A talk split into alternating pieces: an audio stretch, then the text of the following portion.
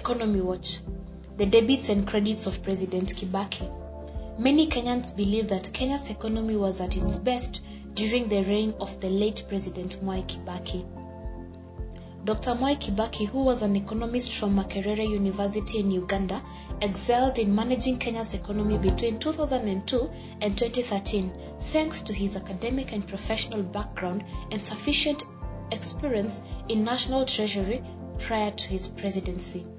During Kibaki's reign, there was a global recession which began in the United States as a result of deregulation of the financial industry. There was also internal civil wars in the country which were fueled by tribalism in Kibaki's government, unevenness in sharing national resources between regions, and mistrust among politicians in the ruling party. In the then ruling party. Despite all these challenges, in Kibaki's 10-year tenure as the chief, as the country's chief executive, the gentle Kenyan politician managed to place Kenya in the top 12 list of Africa's largest economies with a moderately low appetite for foreign debt, yet with fairly significant investment in infrastructure.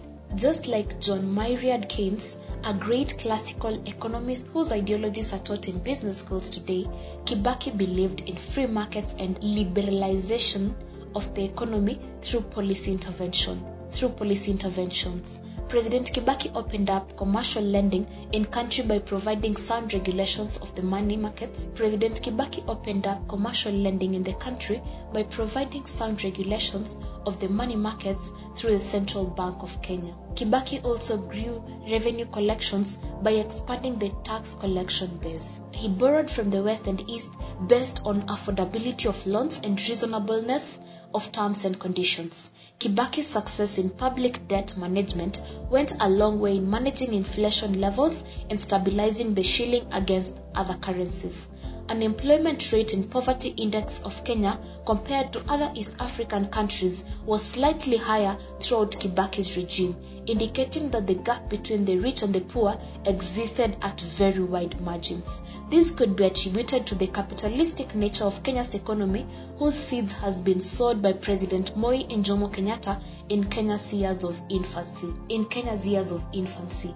In my qualitative analysis of Kibaki's performance, as briefly summarized in this column, I found a leader who understood economics of the country in theory and in practice. The consummate economist set the stage for Kenya to take off as an economic powerhouse in Africa and as a significant participant in global trade. His policies on management of the economy are widely admired across political divides, private sector, leaders, and the electorate of his time. Rick Okinda. Okinda.p at igrandbp.com. The writer is a certified accountant working with small business owners to deliver business plans that serve their management and financial needs.